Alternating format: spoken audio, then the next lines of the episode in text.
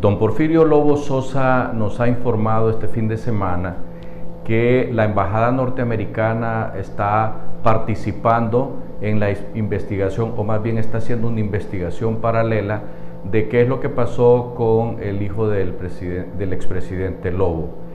Eh, ¿Por qué? Pues porque este jovencito nació en Luisiana, el estado de Luisiana, y es ciudadano, era ciudadano norteamericano.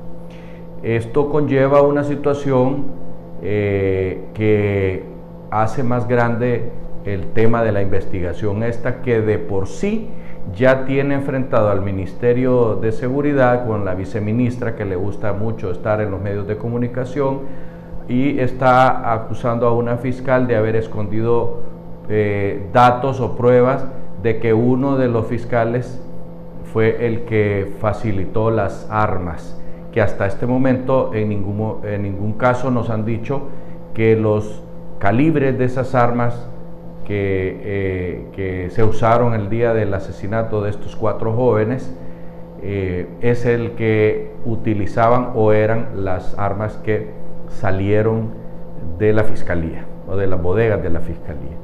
A nosotros como observadores de este caso, eh, nos parece que en vez de estar trabajando juntos las instituciones, se están atacando unas con otras. Eso no tiene ningún sentido. Y nos parece que hay mucha gente aquí que le gusta figurar, estar en los medios y estar eh, confrontando. Parece ser que esa es la política de este gobierno, porque en todo lo que usted voltee a ver hay enfrentamiento y confrontación y ataques unos con otros entre ellos y entre unas instituciones y otras. Y eso no es bueno para el país.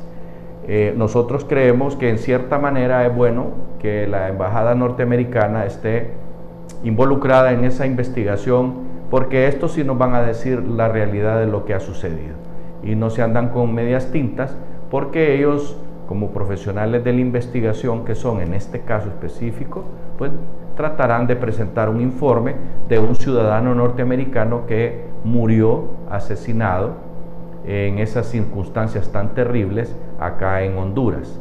En cuanto a la situación de don Porfirio Lobo Sosa, nosotros entendemos perfectamente bien eh, que don Pepe está buscando que se haga justicia. Hoy hay ya tres individuos presos y una cómplice. Eh, los que participaron ahí aparentemente eran entre 8 y 9, más los cómplices. Así es que esta investigación apenas está comenzando, pero ya tienen suficientes pruebas de laboratorio como para que estén más o menos claros de qué calibre fueron las armas que se utilizaron, de quiénes fueron los que están en esos videos, dónde están qué, vehículos se utilizaron, quiénes fueron los compinches y sobre todo quiénes pagaron los supuestos 200 mil dólares para proceder a asesinar a esos jóvenes. Hasta pronto.